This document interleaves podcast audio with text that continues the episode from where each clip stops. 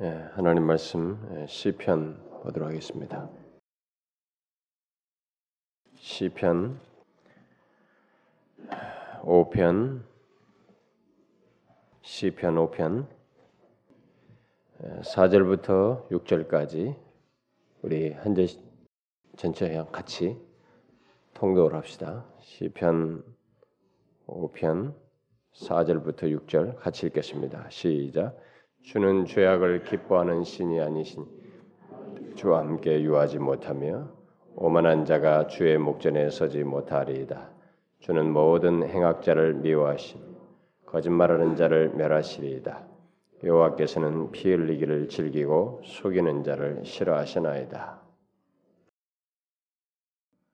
어, 우리가 앞서서 어, 이 계속 제가 이 오후 시간에 틈틈이 예, 지금 5편을 살피고 있는데 예, 이 시편 기자가 아, 아침에 주께서 자신의 소를 들으신다는 것을 믿고 아침에 기도하며 이렇게 바라는 그런 하나님과의 어떤 교감 속에서 하나님에 대한 이해 속에서 신뢰 속에서 이런 행동을 했다는 것을 이렇게 앞에서 얘기를 했습니다. 그런데 이제 오늘 읽은 내용 속에서 음, 계속되는 내용 속에서 어, 함께 읽었던 그 4절부터 6절까지 전체적인 내용을 통해서 다윗은 어, 우리가 믿는 하나님은 은혜롭고 어, 자비로우신 하나님일 뿐만 아니라 동시에 거룩하시고 죄를 싫어하시는 하나님이시라는 것을 우리에게 말해주고 있습니다. 죄를 싫어하시는 하나님이다라는 것을 얘기를 합니다. 그런데 중요한 것은 이 사실을 당사자인 시편이 확신을 가지고 고백을 한다는 것입니다. 이 고백을 한다는 것은 이게 어떤 것을 이렇게 지식을 열거하는 게 아니고 당사자가 이 하나님의 이러하심을 확신하고 또 자신의 삶 속에서 소유한 가운데서 이런 말을 고백하고 있다는 것입니다. 이것이 우리에게 중요한 것입니다. 예수를 믿는 사람들이 이제 신앙생활을 하게 될 때 이렇게 교회 안에서 뭔가 지식을 습득하면서 이 지식을 이렇게 말로서 열거하는 것과 그것을 자신의 삶 속에서 가지고 생생한 소리로 부인할 수 없는 소리로 확신의 소리로 말하는 것 사이에는 차이가 있습니다. 전자는 우리가 형식적인 신자요, 위선적인 신자라고 할 수 있겠지만 후자는 정말 진실한 신자라고 말할 수 있겠지요. 지금 다윗의 고백은 바로 그것을 얘기합니다. 그래서 우리들이 하나님이 어떤 분이신지에 대한 이해를 가지고 있으면 특별히 그분이 거룩하시다는 것을 알면은 그분이 죄를 싫어하신다라는 것은 우리가 상식적이에요. 예, 그런 상식적인데 그것을 그런 상식적인 얘기를 누구한테 말을 한다. 말로 하는 것은 별로 뭐 이게 얼마 굉장히 쉽습니다. 그리고 공감력도 그렇게 크지 않아요. 중요한 건 자신이 그것을 실제로 어, 믿고 그것이 자신에게서 아주 중대한 문제로 하나님에 대한 이해 속에서 나온 중대한 사실로서 고백되지는 것은 또 다른 것이죠. 결국 우리에게 이제 이 본문을 통해서 이 시편 기자를 통해서 우리가 이제 공감하면서 배워야 될 것은 바로 그것이겠습니다. 우리 자신들이 뭐라고 말하는가라는 것이 아니라 하나님이 어떤 분이신지에 대한 이해 속에서 그분이 죄를 싫어하신다는 것이 자신에게 깊이 공감되어서 그것이 자신의 삶 속에서도 인정되는 사실로서 고백할 수 있는가라는 것입니다. 그것이 진실한 신자예요. 그 사람이 하나님을 제대로 알고 섬기는 것이며 인정하는 것입니다. 우리가 여기서 생각해야 될 것은 바로 이겁니다. 여러분은 이 부분을 깊이 생각해 보셨나요? 죄를 싫어하시는 하나님. 죄를 싫어하시는 하나님이라는 것이 여러분들에게 어떤 식으로든 영향력을 미쳐서 움직이게 하는 그런 것을 여러분들이 실제 삶 속에서 가지고 있습니까? 죄를 싫어하시는 하나님, 바로 그분을 내가 알고 믿는다는 것 때문에 죄를 싫어하시는 하나님으로 인해서 자신이 죄를 싫어하는 어떤 식이든 하나님과의 교감, 공감, 그분을 따르고자 하는 그런 모습이 자신에게 있느냐라는 거예요. 어떻습니까? 여러분들이 그런 것이 있습니까? 자, 이것은 아주 중대한 문제인 것입니다. 예수를 믿으면서 많은 사람들이 하나님에 대해서 많은 얘기를 합니다. 찬양하고 높이고 그분이 어떤 분이시라고 거룩하시고 사랑이 많으시고 이런 설, 그분에 대한 묘사들을 하지만은 중대한 것은 그분 하나님을 그런 분으로 인정하는 것이 자신의 삶에서 어떻게 드러나는가라는 것이에요.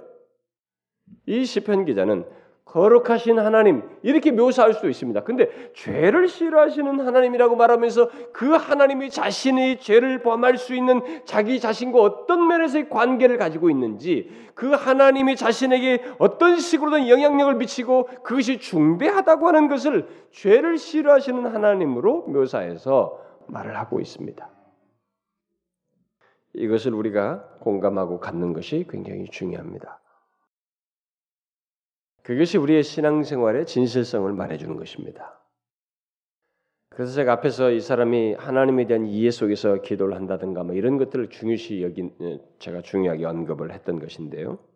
지금 여기서 지금 묘사하는 우리에게 너무 익숙한 얘기에 다 아는 얘기입니다. 우리는 뭐 이런 거 하나도 놀랄 일도 아닌 구술을 쭉 하고 있는데 그렇지 않다는 것입니다. 입술의 말이 아니고 자기 자신에게 있어서 그 하나님이 어떤 분이 거룩하신 하나님이라는 분이 죄를 범할 수 있는 자신에게 어떤 영향력을 끼쳐, 끼쳐 야 마땅하고 그분에 대한 이해와 믿음 속에서 자신이 어떤 태도를 취할 수밖에 없는지를 그런 이해와 관계 속에서 묘사를 하는 거예요. 하나님이 어떤 분이시니 그것을 죄를 싫어하시는 하나님으로 묘사를 하고 있는 것입니다.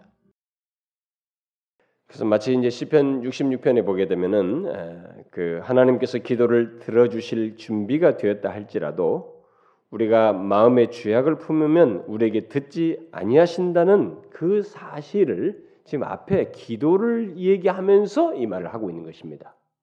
갑자기 왜 기도 얘기를 하면서 여호와께서 내 소리를 들으십니다. 뭐 이렇게 얘기를 하면서 주님은 무엇을 기뻐 죄악을 기뻐하지 않 어? 죄를 싫어하신다는 이 얘기를 왜 갑자기 꺼내느냐면 어?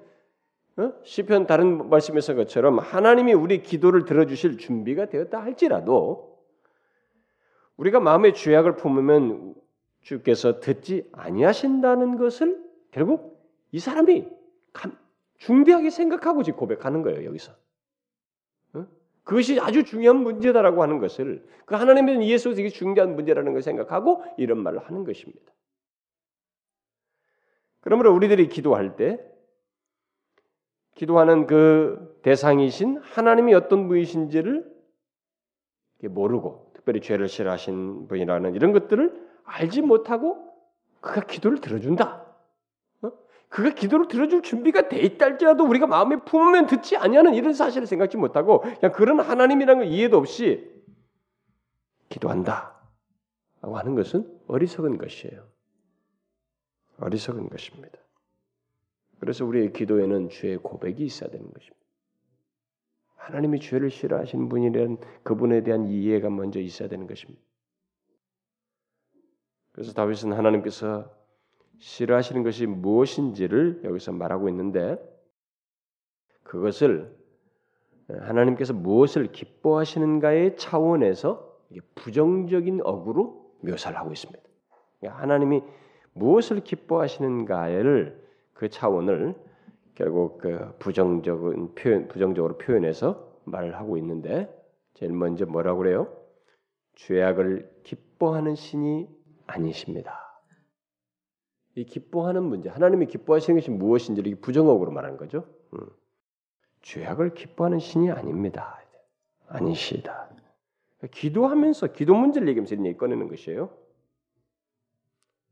달리 말하면 하나님께서는 악을 행하는 그 모든 자를 대적하신다. 기도를 듣기는커녕 그들을 싫어하시고 대적하신다는 거죠. 그런 분이 아니시다. 이게. 따라서 사악한 자는 어느 누구도 감히 그분과 함께 교제를 누릴 소망을 가질 수 없다. 이런 기도를 통해서 이렇게 하나님과 이 참 친밀한 교제를 사악한 자는 사실상 가질 소망을 가질 수 없다. 그런 소망을 가질 수가 없다. 그렇잖아요, 여러분. 사악한 자가 뭐 어떤 하나님과의 친밀함이 뭐 죄악을 싫어하시는데 하나님께서 응? 죄악을 기뻐하는 신, 신이 아니신데 무슨 친밀한 교제를 가지느냐 그런 소망을 가질 수 있느냐 하나님은 악을 기뻐하는 분이 아니시기 때문에 그럴 수 없다. 그래서 부, 불의를 행하면서 하나님과 교제를 행한다는 교제를 한다는 것은 말로는 할 수 있을지 모르지만 말로는 할 수 있을지 모르지만 하나님께서 어, 교제를 이렇게 허락하시지 않고 어? 그것을 기뻐하지 않으신다. 그래서 하나님은 죄악을 범하면서 자기에게 영광 돌리는 척하는 자들을 기뻐하지 않습니다. 음? 자신에게 친밀한 척하는 것을 기뻐하지 않아요. 그래서 우리가 다윗이 이렇게 기도를 보게 되면 여러분들이 다윗이 연민에 찬 기도를 하지 않습니다. 굉장히 하나님에 대한 성품에 대한 이해 속에서 해요. 그래서 자신이 스스로 고백해. 하나님은 어? 우리가 죄악을 품으면 하나님 듣지 아니하십니다. 어, 자신이 절박한 것이 있어도 그렇게 다 인정을 해요. 근데 우리들은 내가 지금 하나님은 이런 분이시라고 스스로 단정을 지어놓고 자기 연민에 차서 막 기도해놓고 혼자 여기서 일종의 스트레스를 해소해 기도를 하면서. 응? 그게 아니고 항상 하나님이 어떤 분인지에 대한 이해를 가져야 되는 것입니다. 그래서 하나님은 우리가 규정할 수 있는 분이 아니에요, 사실. 하나님이 어떤 분이신지에 대한 이해 속에서 내가 그것을 따라서 하나님께 나아야 되고 기도를 하고 구하는 것이야지 내가 하나님은 이런 분이실 거야 라면서 스스로 단정 짓고 막 거기에 연민에 빠져가지고 이러는 것이 아니다는 거죠. 그래서 우리가 신앙생활을 제대로 하는 사람인지 아닌지를 보려면은 주체를 보면 돼요. 자꾸 이 부차진 것들 있잖아요. 자기가 단정 짓고 자기 연민에 빠지고 이게 막 사람이 이끌리고 분위기 이끌리는 거 있잖아요. 그런 것은 아무리 열심히 있어도 조금만 기다려 보면 돼요. 그냥 푹 꺼져 버려 알았어. 진짜가 아니라는 거 금방 드러납니다. 근데 하나님이 어떤 분이시든 이해를 가지고 이 신앙생활을 하는 사람은 잘 흔들리지 않아요. 주변에 뭐 유혹거리가 있어도 또 사람에 의해서 마음이 흔들리는 일이 있어도 흔들리지 않습니다. 그래서 우리가 다윗을 잘 보게 연구해 보면 이 사람의 이런 정서상의 이런 행동들을 보게 되면 하나님에 대한 이해가 절대적이에요. 그게 그렇게 중요합니다. 사람은 아무, 어, 하나님은 사람이 아무리 신앙의 가면을 쓰고 어, 행한다 할지라도 그 안에서 행해지는 악을 보십니다. 사악함을 보셔요. 죄를 보십니다. 다 아시고 그로 인해서 그들을 기뻐하지 않아요. 그래서 그 기도를 통한 어떤 친밀한 그런 것을 어, 허락치 않습니다. 여러분 친밀함이라고 하는 것은 분명한 이 관계 속에 속임이 없고 뭔가 이런 것들이 없어야 돼요. 지금 여기서 뭐 오늘 세 구절에서 말하는 이런 것들이 없어야 돼요. 여러분 생각해봐요. 서로 서로 사이에서 이렇게 얘기할 때도 응? 서로 사이에 아, 내가 너를 친밀해 막 친밀하다고 막 하지만 속에 다 거짓과 죄악을 품고 상대에 대한 그 이런 가지고 있으면 친밀한 척 해보세요. 이게 말이 되냔 말이 아니라거든요. 하나님에게 더 안 통하는 것이에요. 친밀한 교제는 안 되는 것입니다. 기뻐하지 않아요. 거기서는 하나님의 진정한 교제가 있을 수 없습니다. 그래서 뒤에서 말하는 것처럼 악이 주와 함께 유하지 못합니다. 악이 주와 함께 유하지 못합니다. 여러분과 저는 이렇게 분명하게 하나님께서 죄악을 싫어하시고 음, 죄악을 행하는 자를 싫어하시며 아, 악과도 전혀 함께 유하지 못하시는 하나님의 이 거룩하심을 하나님 자신의 속성과 성품을 그분의 존재를 항상 기억해야 돼요. 이걸 잘 이해하고 수용해야 됩니다. 이것을 자꾸 나라고 하는 기준에서 이게 싹 변두리를 치려고 하거나 이걸 가변화시키려고 하거나 이거 변형을 주려고 하면 안 됩니다. 잘 아셔야 됩니다. 하나님은 정말로 은혜로우셔요. 노하기를 더디하셔요. 그러나 그분 속성 자체가 악과는 함께 유할 수가 없어요. 죄악을 행하는 자를 싫어하십니다. 친밀한 채 하지 않으셔요. 죄악을 분명히 싫어하십니다. 우리가 믿는 하나님은 잡동사니 하나님이 아닙니다. 대충 타협하고 대충 넘어갈 수 있는 값싼 하나님이 아니에요. 그는 정말로 악을 미워하시며 전혀 악과 함께 유할 수 없는 거룩하신 참 하나님입니다. 왜? 하나님께 은혜를 절실하게 필요로 하는 사람이 왜 이런 고백을 하면서 기도를 할 것인가 하는가를 한번 생각해 보셔야 됩니다.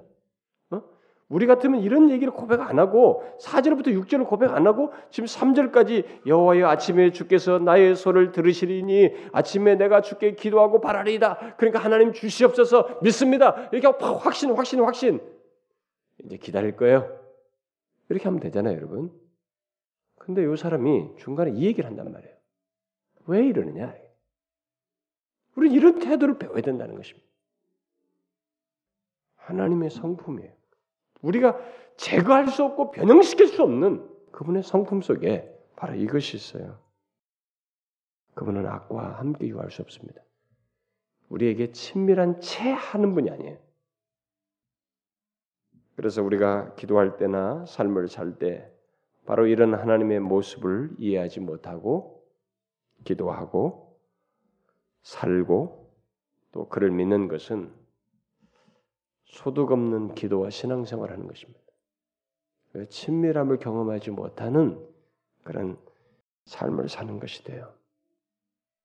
그래서 다윗은 계속해서 하나님의 싫어하시는 그런 것들을 묘사합니다. 하나님께서 싫어하시는 죄악과 악한 자들에 대해서 어, 덧붙이게 되는데 그것이 자신이 기도하는 데 있어서 중요하기 때문에 이런 걸 거론합니다. 여기 사용된 동사들을 보게 되면 점차적으로 그 표현이 강해지고 있는 것을 보게 돼요. 바로 이렇게 점차적으로 강하게 표현되는 이 동사들을 보게 되면 죄악에 대한 하나님의 증오가 바로 그분 자신의 이 본성이라고 하는 것을 나타내주고 있습니다. 보게 되면 유하지 못한다라는 말로 시작해가지고 주의 목전에 서지 못하리이다. 그리고 또 그다음에 미워하신다. 그리고 멸하리이다. 이렇게 동사가 이렇게 점진적인 그 용어들로 이렇게 아, 고백되는 것을 보게 됩니다. 이렇게 죄악에 대한 하나님의 태도는 분명하다는 것이. 우리는 이런 것이 그냥 단순 열거라고 하지 말고 이 기자가 이 시편 기자인 다윗이 그걸 이해를 가지고 하는 거거든요. 하나님에 대한 이해를 응? 자신에게. 그러니까 하나님의 태도가 이 죄에 대해서 이렇게 분명하다는 것입니다. 죄에 대해서 분명하다. 죄악에 대해서. 그래서 오만한 자는 주의 목전에 곧 하나님 앞에 서지 못한다. 이게 단호히 말하고 있는 것입니다. 오만한 자는 주의 목전에 하나님 앞에 서지 못합니다. 그러니까 여러분들이 아, 우리는 예수 그리스도 안에서 다 용서받으면 뭐 조금 오만한 거, 뭐 그 오만한 이런 것이 내게 있다고 그거 뭐 못하겠네. 그렇지 않아요, 여러분. 하나님은 우리와의 관계, 그리스도의 피로 맺은 언약 관계를 지키시지만 이 관계 속에서의 친밀함, 누림은 제약될 수 있어요. 오만하면. 그걸 아셔야 됩니다. 오만한 자는 주의 목전에서 하나님 앞에 서지 못합니다. 기뻐하지 않아요. 친밀함을 갖지 않습니다. 또 어떤 형태로든지 행악하는 자, 곧 죄악을 행하는 자를 하나님은 미워하십니다. 또 거짓말하는 자를 멸하시는 것이 이게 하나님의 감출 수 없는 본성입니다. 성품이에요. 우리는 모든 성경의 끝인 이 계시록의 끝 부분에 가서 음, 21장 부분에 가 보면은 모든 거짓말하는 자들은 불과 유황으로 타는 못에 못에 참여하리니 이것이 둘째 사망이라라는 말씀을 보게 됩니다. 또 뒤에서 22장에 가서도 거짓말을 좋아하며 지어내는 자마다 성 밖에 있으리라 라고 다시 강조하는 것을 보게 돼요. 왜 그럴까요? 왜 이렇게 계시록의 중대한 마지막에 모든 계시의 피날레 최종적인 그 완성될 하나님 나라의 장면과 맞물려서 얘기하면서 왜 이런 것을 굳이 거짓말하는 것, 지어내는 것, 뭐 이런 것을 덧붙이면서 강조하면서 반복하면서 계시록을 끝내고 있을까요? 그게 거짓말이라고 하는 이 행동 자체도 있지만 그것에 앞서서 하나님의 본성이에요. 그 완성될 하나님 나서 더 찬란하게 빛날, 더 확신하게 드러날 하나님의 속성을 각인시켜 확인시키는 거예요. 그것은 바로 진리의 하나님을 바로 그런 진리의 하나님, 그런 거룩하신 하나님, 속일 수 없는 하나님을 배반하는 행위가 그렇게 심각하다라는 차원에서 거짓말하는 것을 얘기하는 것입니다. 그래서 하나님께서 살아계시는데도 불구하고 또 그가 모든 것을 아심에도 불구하고 그가 거룩하심에도 불구하고 그를 의식하지 않고 거짓말을 좋아하며 그것을 지어낸다는 것은 진리의 하나님을 거룩하신 하나님을 노엽게 하는 것이기 때문에 들어오지 못한다. 밖에 있게 된다. 어? 새하늘과 새 땅에 있지 않냐고 우리 둘째 사망에 처하게 된다. 이렇게 말하는 것입니다. 본문에서 하나님은 바로 그런 사람을 멸하신다라는 말로 예, 같이 표현을 하고 있는데 시편 기자가 바로 그것을 알고 이기는 그러니까 에이 거짓말하는 자를 이거죠 그런 자를 멸한다고 하는가 음? 여기서 뭐 이런 용어를 쓰는가 뭐 네가 뭔데 이렇게 단정적으로 말하는 거야 아니에요, 여러분. 다윗이 알고 있는 것입니다. 하나님에 대한 이해 때문에 이렇게 말하는 거예요. 오늘날 같은 우리들은 이런 말 하기 어려워요. 그러나 하나님은 어떤 분이신지 알기 때문에 이렇게 말하는 것입니다. 그래서 계시록에서는 영원한 사망인 둘째 사망에 이른다라고 했는데 그게 뭐 다윗이 여기서 말하는 거와 같은 맥락이에요. 거짓말하는 자들은 곧 하나님과 교제할 수 없으며 하나님의 은혜를 힘입을 수 없다. 그렇게 하나님에 대한 이해를 가지 믿지 않냐. 하나님을 인정치 않냐고 노엽게 하고 무시하는 자 그렇다는 것이죠. 그래서 거기 6절 하반절에 아, 덧붙이죠. 여호와께서는 피 흘리기를 즐기고 속이는 자를 싫어하시나니 나이다 이렇게 이게 뭐예요? 악한 자 악한 자의 특징 특징은 이 거짓말 속임수라고 말을 하면서 그들은 예, 피 흘리기를 좋아한다. 이게 뭐 구체적으로 사람을 살인해서 피 흘리는 것도 있지만은 손상을 입히길 좋아한다는 거예요. 사람을 상하게 한다는 것입니다. 예? 그걸 광범위하게 그렇게 상하게 하는 걸 좋아한다는 것입니다. 여러분 거짓말을 착착착 해보세요. 계속 사람을 상하게 합니다. 이거 아닌데 나는 계속 거짓말 해보세요. 그러니까 우리 저기 연예인들이 그, 그 그그그 뭡니까 악플 그, 그 댓글 그걸 때도 그 상하게 하잖아요, 사람. 자살까지 내몰지 않습니까, 그거? 거짓말이. 무서운 것이에요, 여러분. 그 피 흘리기 좋아하는 것의 속성인 것입니다. 약한 자의 특징이 바로 그거예요. 거짓말, 속임수, 남을 사, 그런 것을 통해서 상하게 하는 것을 즐겨하는 것. 그 약한 자의 특징이에요. 그래서 속임수와 피로 남을 해하고 남에게 상해를 주면서 하나님과 교제하기를 원한다. 그러면서 뭔가 하나님과 교제하기를 원한다. 그리고 그 앞에 나온다. 그런 걸 회개도 안 하고 그래서 하나님과 어떤 교제를 친밀한 교제를 갖는다. 그건 불가능하다는 거예요. 그건 아예 그 대상 자체가 멸하리이다. 멸망의 대상이지 공존하게 함께 교제하는 것은 아니라는 것입니다. 그래서 이사에서의 하나님께서 말씀하신 것이 있잖아요. 너희가 손을 펼지라도 내가 눈을 가리우고 너희가 많이 기도할지라도 내가 듣지 아니하리니 이는 너희 손에 피가 가득함이라. 예, 꼭 죽여서가 아니고 사람들을 다 짓밟고 억압하고 상하게 하는 것이 그러면서 이렇게 덧붙이죠. 너희는 스스로 씻어라. 그런 자들은 스스로 씻으며 스스로 깨끗이 깨끗게 하며 또 뭐뭇을 버리고 무엇을 그치고 선행을 배우라. 돌이켜야 된다는 거예요. 돌이킴 없이 하나님과의 친밀함, 많이 기도했으니 응답, 많이 된다는 것입니다. 그것을 다윗은 알고 있어요. 왜냐하면 하나님이 어떤 분이신지 알기 때문에 이건 자신조차도 기도하면서 시인할 수밖에 없는 거예요. 하나님과 자신 사이의 관계 속에서 생각해 보아야 할 내용이라는 것이에요. 이건 실신 인정되는 사실이에요. 죄를 싫어하신 하나님 인정되는 사실. 이런 하나님은 변함이 없습니다. 여러분 어떻습니까?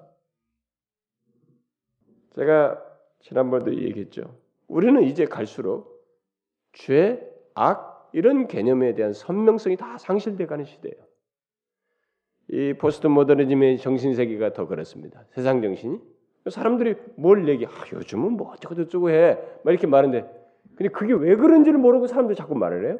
어떤 사람은 이 얘기다 보면 아 목사님 요즘은요 막 이제 합니다. 그게 왜 그런지를 몰라요. 그렇게 세상이 바뀌었는데 바뀌게 된 그 정신 세계가 뭔지를 모르고 이 얘기를 하는 거예요. 그게 바로 포스트 모더니즘이라고 하는 거예요. 요즘 오늘의 변모된 세상 정신세계입니다. 진리를 다 거스려요. 그래서 죄와 악의 이 선명성이 떨어집니다. 왜 선명성이 떨어지냐? 하나님이 이제 많아졌거든요. 지금 성경에서 말은 이 하나님이 존재하지 않아요. 요즘은요.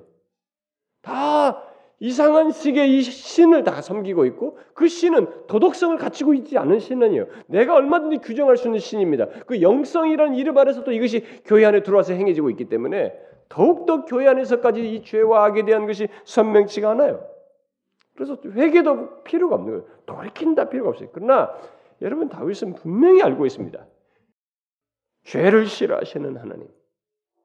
그분은 우리가 내가 기도를 지금 간절히 했기 때문에 많이 했기 때문에 중요한 것이 아니라 죄를 싫어하시는 하나님 때문에 이러이러한 사람은 하나님과 교제할 수 없다. 그가 듣지 않는다. 여러분은 이런 사실을 알고 기도하십니까? 이런 사실을 알고 하나님을 찾으시나요? 이런 사실을 알고 하나님께 기도하며 은혜를 구하십니까? 여러분, 정말로 우리들은 이 계시에서 이 잘하면 안 됩니다. 제가 여러분들에게 누누이 얘기하지만 우리는 끝없이 TV와 영화와 이 세상 정신의 사람들의 영향을 받아 계속 이 계시가 흐려지게 되는 눈으로 자꾸 바뀔 거예요. 귀에 들어온 것, 눈으로 들어온 것이 계속 이 계시를 하나님의 계시를 흐릿하게 보도록 자꾸 바꿀 것이지만 우리는 끝없이 들어가야 돼요. 이 다윗이 인정한 이 죄를 싫어하시는 하나님을 우리가 깊이 공감하면서 하나님 앞에 기도할 수 있어야 되고 그 기도하면서 이 하나님이 주실 응답을 기대해야지 모한 신에 의해서 뭔가 있을 법한 것을 기대하면 안 되는 것입니다. 응? 여러분들이 이 세상을 살면서 앞으로 예수를 믿으면서 여러분들이 이 부분에 대해서 모호해지면 안 됩니다. 아마 제가 교회 첫 개척 초기에 때 설교했던데 아 그때는 강했다. 뭐 어쨌다. 여러분들이 이렇게 하면서 서서히 변화를 원할지 모르겠어요. 응? 근데 전 누가 그러더군요. 제가 요즘 교리반 저기 설 어, 교리반 시키면서 제가 초기에 아주 초기에 오후 예배 시간에 설교했던 뭐 하나님 아는 지식 요즘 요한일서 그다 테이프 듣게 하는데 그 메시지의 질은 그 강, 강, 강한 그 강화 그 본문을 분명히 강하게 말하는 그 내용은 지금과 그때 하나도 안 달라졌다. 모르겠어요. 여러분들 중에 어떤 사람은 아 목사님 옛날에보다 좀 달라졌어요. 모르겠어요. 제 인상이 좀 부드러운지 모르겠습니다만 옛날에 비해서 옛날에는 뭐 웃을 겨를도 없었고 하여튼 뭐 정신이 없었습니다. 처음부터 끝까지 저는 막 진짜 그랬는데 다소 옛날보다 부드러운지 모르지만 제가 볼 때는 정말 저는 메시지에는 아직 변질이 않았어요. 제 개인적으로 믿기에는 오히려 좀 이해의 깊이가 좀 더 더해졌을 뿐이지 그렇지는 않은데요. 여러분 우리가 이 세상에 10년, 20년 지난 사이에 우리도 모르게 변모해요.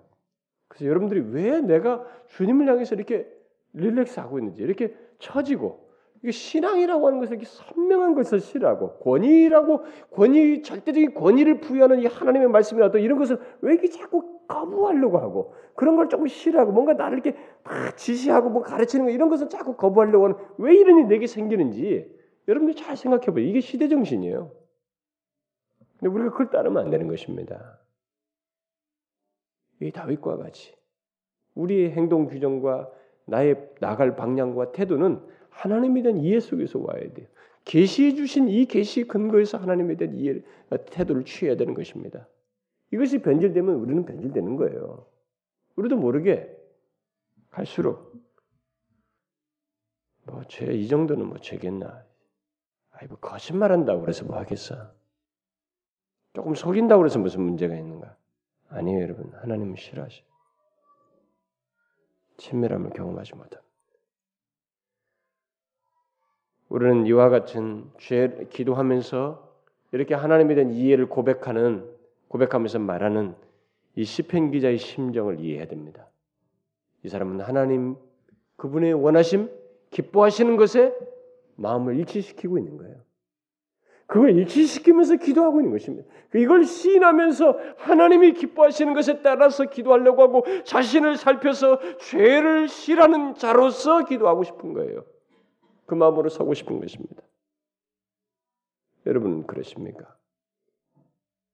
여러분 한번 진리대로 해보려고 해보세요. 제발 뭐 하려고 하지 말고 진리대로 해보려고 하시라고. 그런 가운데서 하나님을 경험하려고 하시라고요. 하나님의 은혜는 하나님의 진짜 거룩하신 그분과의 친밀함은 진리 안에서 와요. 진리 따라서 옵니다. 이 말씀대로예요. 여러분과 제가 규정하면 아 이렇게 하면 이렇게 되겠지. 그거 아니에요. 여러분 그건 다른 신들이나 우상들은 그렇게 할 수 있으면 내가 이렇게, 이렇게 하면 하나님이 이렇게 뭐 신이 뭘난뭘 해주겠지. 아니에요, 여러분. 정말 그렇지 않습니다.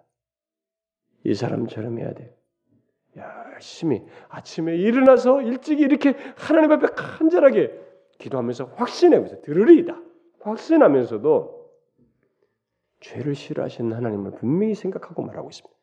그러면서 자신을 그 맥락에서 보면서 기도하고 있는 거예요. 우리가 이런 태도가 필요하다. 하나님 앞에 나아갈 때. 그 예수는 뭐한 것이 아니에요. 그래서 어떤 사람이 그러거든요. 아, 그동안 예수 뭐 대충 믿을 때는 하나도 안 힘들었는데, 아, 좀잘좀 믿어보려니까 정말로 힘드네요. 본성에 비해서 힘듭니다.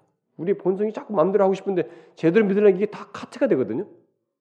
아, 이게 참 예수 대충 믿을 건데 괜히 교회 발들 나가지고 참 이거 이러지도 못하고 저러지도 못하고 참. 그런데 여러분 그게 복이에요. 정말로 복입니다. 그게 구원의 길이에요. 성경이 말했잖아요. 구원의 길은 좁은 길이에요. 협착합니다. 찾는 사람이 많지가 않아요. 아무나 들어가는 거 아닙니다. 이 구원의 길은 좁아요. 좁기 때문에 협착하기 때문에 사람 사람 한 사람에서 통과하는 것 같은 그런 기분이 여기는 넓은 길은 아무나 가는 것입니다. 그러나 구원의 길은 좁아요. 좁은 길을 가는 것입니다. 문도 좁지만 가는 길도 협착해. 가는 길도 좁아요. 이걸 아시고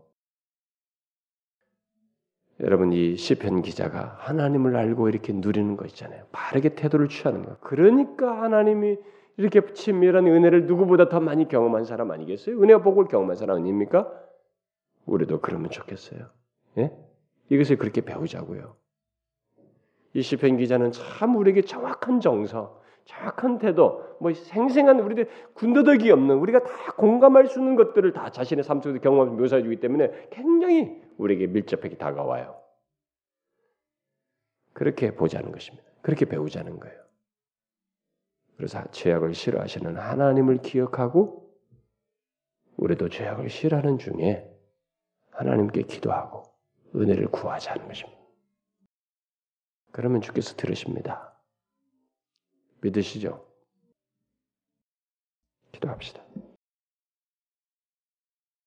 하나님 아버지, 우리가 하나님을 조금씩 알아가고 있지만 그 알미 하나님을 향한 우리의 태도에서도 삶에서도 그렇게 드러나는지는 퀘션입니다.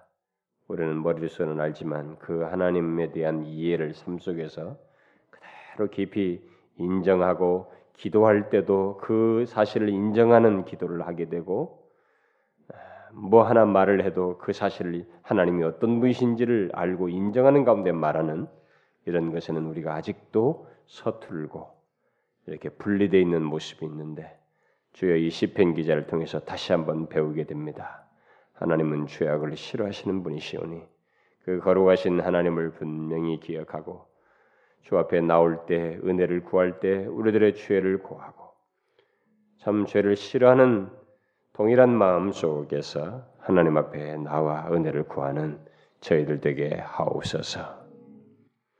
그런 가운데 모두가 하나님을 더 깊이 알고 친밀함을 누리는 그 은혜와 복을 누리는 우리 지체들 되게 하옵소서. 예수 그리스도의 이름으로 기도합나이다. 아멘.